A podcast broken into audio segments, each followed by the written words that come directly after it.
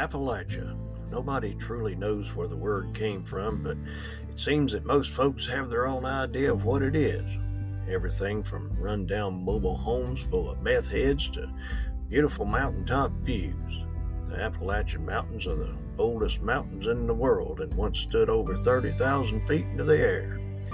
They span the eastern North America from Canada through 14 states all the way to Louisiana. Hello, I'm Larry Bentley, and I was born and raised in these very mountains.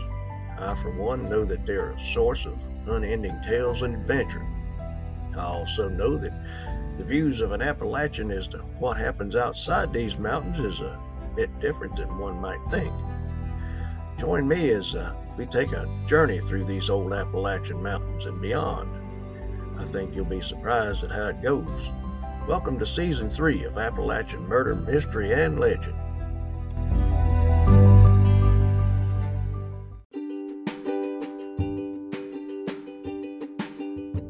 Howdy, my good friends. I hope you're doing well today. Thank you so much for stopping by. You know, I've seen drugs and alcohol destroy many a life in my umpteen laps around the sun. I know that folks should have the right to do whatever they want to do, but I'm telling you what, there comes a time when some folks just can't control it anymore and they flat need some help. One might think that getting said person to recognize that they need help is going to be the hardest thing they'll have to do, and I agree it's pretty blame hard. That would be until you get them that far, only to have to then go actually find help that they need. Again, you'd think that the greatest country in the world, that part would be a cakewalk. Now, I'm here to tell you that nothing could be harder to accomplish. I've personally witnessed folks needing help, and I mean needing help bad, only to not be able to find or even afford it once they did find a place to help. Even if said place accepts their insurance, I'm here to tell you that it don't cover near what the total cost is, and in many cases I've seen, you know, that I've seen anyway, looks to me like something, you know, could be done along the lines of maybe the, using some of that war on drugs money to help folks that need help. And, you know, being in the world, that the war on drugs is, you know, according to the stats that I've read, and I've read quite a bunch of them, it's always about effective as drinking water to try to heal up a cut throat. As time goes on for those addicted who are people too, we got to remember that, they lose all touch with reality and become focused on one thing, and that's getting the next fix. That's where things really start getting downhill and going downhill and spiraling out of control, and they become extremely dangerous for anybody and probably everybody around them. I mean, life threatening dangerous. At that point, there's little hope that anything can change without, you know, some kind of major criminal act taking place, and that may result in jail time or prison time for the addict, you know, and then at that point they can maybe dry out. That is, if the crime doesn't result in the death of anybody, you know, that, that'll, you know, give them even more time to dry out, probably the rest of their lives. And maybe, uh, you know, if nobody is killed or anything happens to them, maybe people can move away from it just a little wiser than they were to start with.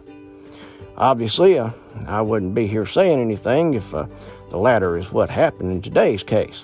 So come on in, take your shoes off, and set a spell, and I'll tell you about one that just didn't end good for anybody.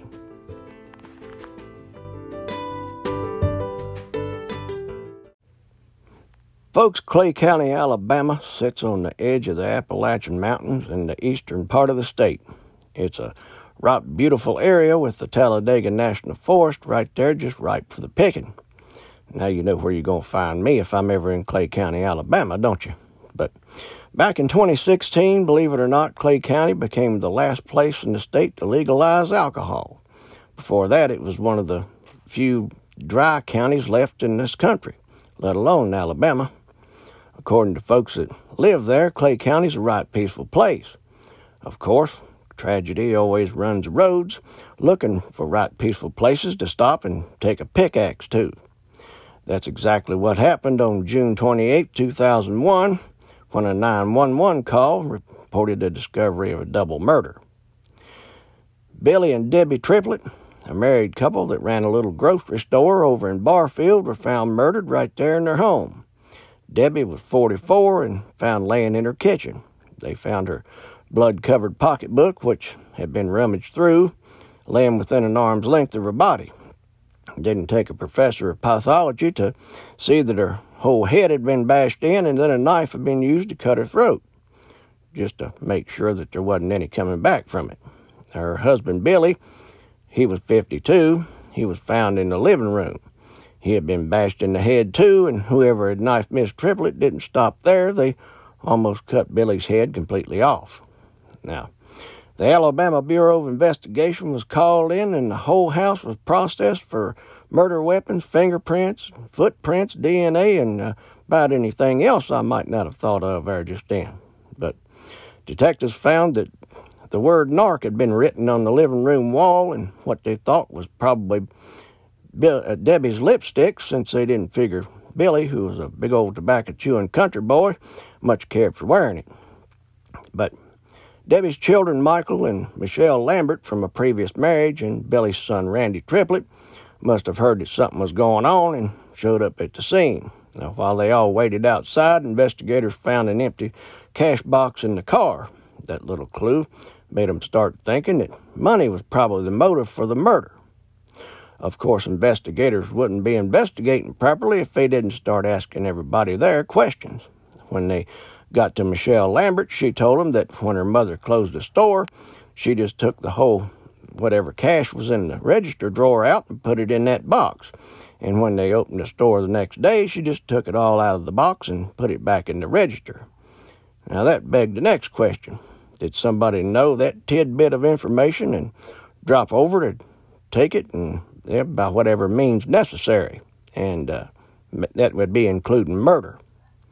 Folks, this is about to take a turn nobody saw coming. I'll be right back. You're listening to Appalachian Murder Mystery and Legend with Larry Bentley. Next thing the investigators did was retrace Debbie's footsteps. After she closed the store, she had dinner with her son Michael. She then got home around 10 o'clock at night. Her murder had uh, have happened around that time.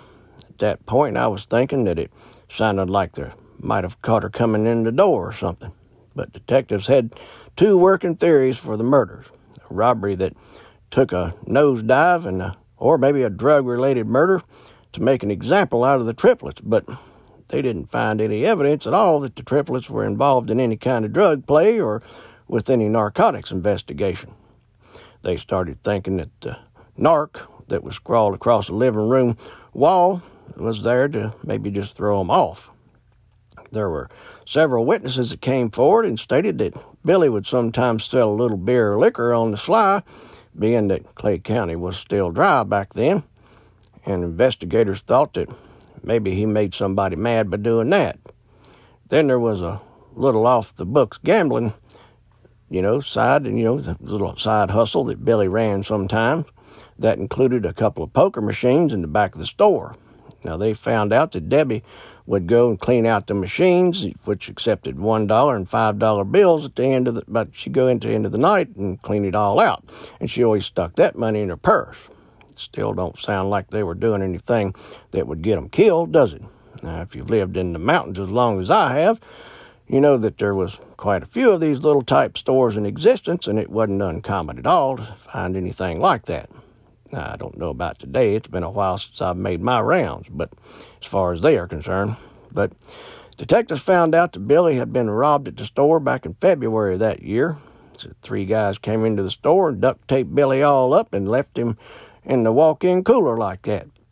And Billy was able finally to get loose, and because of, you know, maybe what he was doing was just a little bit under the table, he just never reported it.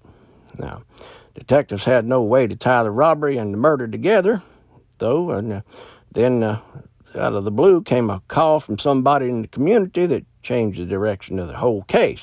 The caller said that they saw Randy Triplett with a wad of cash in Walmart, and that was unusual. Why? Well, Randy didn't have any money because he couldn't keep a job, and to beat that, he owed money for back child support. Randy was living with his grandmother, less than two miles from his dad's house. Word around town was that Randy and Debbie just flat didn't get along. He was riding a drug train. Now, Billy had always supported Randy until just before the murders. Debbie had told Billy that at some point she, he's going to have to sink and swim on his own.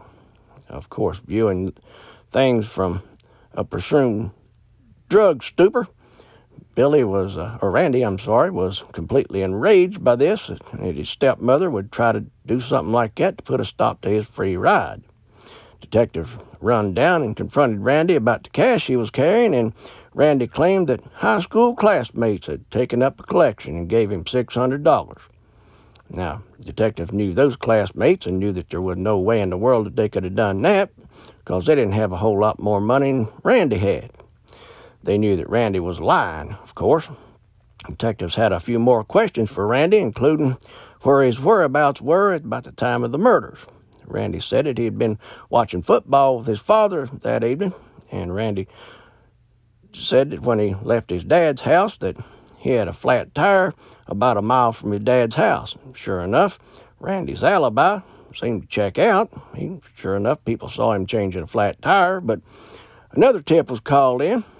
Right, you know, led everybody right back to Randy again after they got that far with it. The man said that he was in possession of one dollar and five dollar bills that he thought had blood all over. Randy had given the money to him for safekeeping. Sure enough, Randy confirmed that it was his money and claimed that he had found the small bills in his father's closet. But investigators knew that that was another whopper of a lie. They had gone through the house with a fine tooth comb and would have found enough lint to weave a five dollar bill if it had been there. But detectives then took a and searched Randy's car, and a smudged, bloody fingerprint was found during the search. Now, Randy had an explanation for that too. He claimed that he had cut himself weeks earlier, and the bloody fingerprint, along with the blood covered cash, was sent out for DNA testing. Back then, thank God they still had it, or had had it back then, and then, it, but it still took six to eight weeks at that point, and uh, to get it back. Now, while waiting on the DNA results, the case, you know, took another twist because you can't have a murder case without at least one good twist. All of a sudden, Billy's car, which had been parked in his driveway, up and disappeared. It turned out that Randy took it upon himself to start discharging a will that nobody had seen or heard or heard read yet, and took the car, forged his father's signature, and sold it off. Since they already thought that he might have committed the awful murders, they arrested Randy, and he was charged with vehicle and uh, theft and forgery. At least that would keep him off the streets, you know, until they could get the DNA results back. And Randy was still sitting in his cell looking at the wall when the DNA results did come back. They found that Debbie Triplett's blood was on the smudge print in Randy's car, you know, the print that he left after he cut himself. Her blood was also found all over the one and five dollar bills that Randy handed over to his friend for safekeeping. You know, the friend had dropped a dime on him. You got to wonder how dumb criminals are sometimes, folks. It was at this point Randy Triplett was arrested for the murders of his father and stepmother. On June 23, 2004, prosecutors in Clay County, Alabama, got ready to bring Randy to trial. They figured that on the night of the murder, an apparent knockdown drag out fight had happened between Randy and his father, and he killed Billy. And when Debbie got home, he caught her coming in the door, beat and stabbed her too. Of course, Randy sitting there with a who hit John look on his face, denied any guilt, and insisted that his, his flat tire was proof that he couldn't be killing folks and was changing the tire at the same time. Yeah, it's pretty thin, folks. I can change a tire in about 10 to 20 minutes, even at my age, and I wouldn't even be going at it like killing snakes. So that must have been what prosecutors thought too, because they looked back at him with their, you know, you got they caught you, you scumbag look on their face and said Randy had plenty of time to murder his parents, and because he probably took him less time to murder them than it did to change a flat tire. Of course, the trial went through all of their back and forth hemming and hawing that they do, you know. Then, then they handed it over to the jury, and they found Randy guilty of capital murder of his father and stepmother, and he was sentenced to life behind bars. They give him the big LWOP, life without parole. Finally, on April 7, 2016, Randy Triplett, who was now 45, hanged himself in prison. Now, folks, from what I've dug up, Randy was most likely on drugs of some kind and needed money to keep going. That was supposedly the reason that he couldn't keep a job. Billy had always gave him money, and he expected that to just keep happening to infinity, I guess. When Debbie stepped up and put a stop to it, being that he was dang near 30 years old and actually needed a stop put to it, he just went over the deep end, and it all finally ended in a prison cell with two of his family murdered and him with bedclothes tied around his neck. Now, I'm not making excuses or anything like that for anybody that's done anything like it. Nobody held anybody down and forced them to take anything. Unfortunately, they made their bed, and now by golly, they had to lay in it. I do know that drugs can make people do things they wouldn't normally do. While I was working rescue, I literally picked up some of my high school friends who died from overdoses. Friends that were there on my first day of school and wouldn't so much as take an aspirin for a headache in school.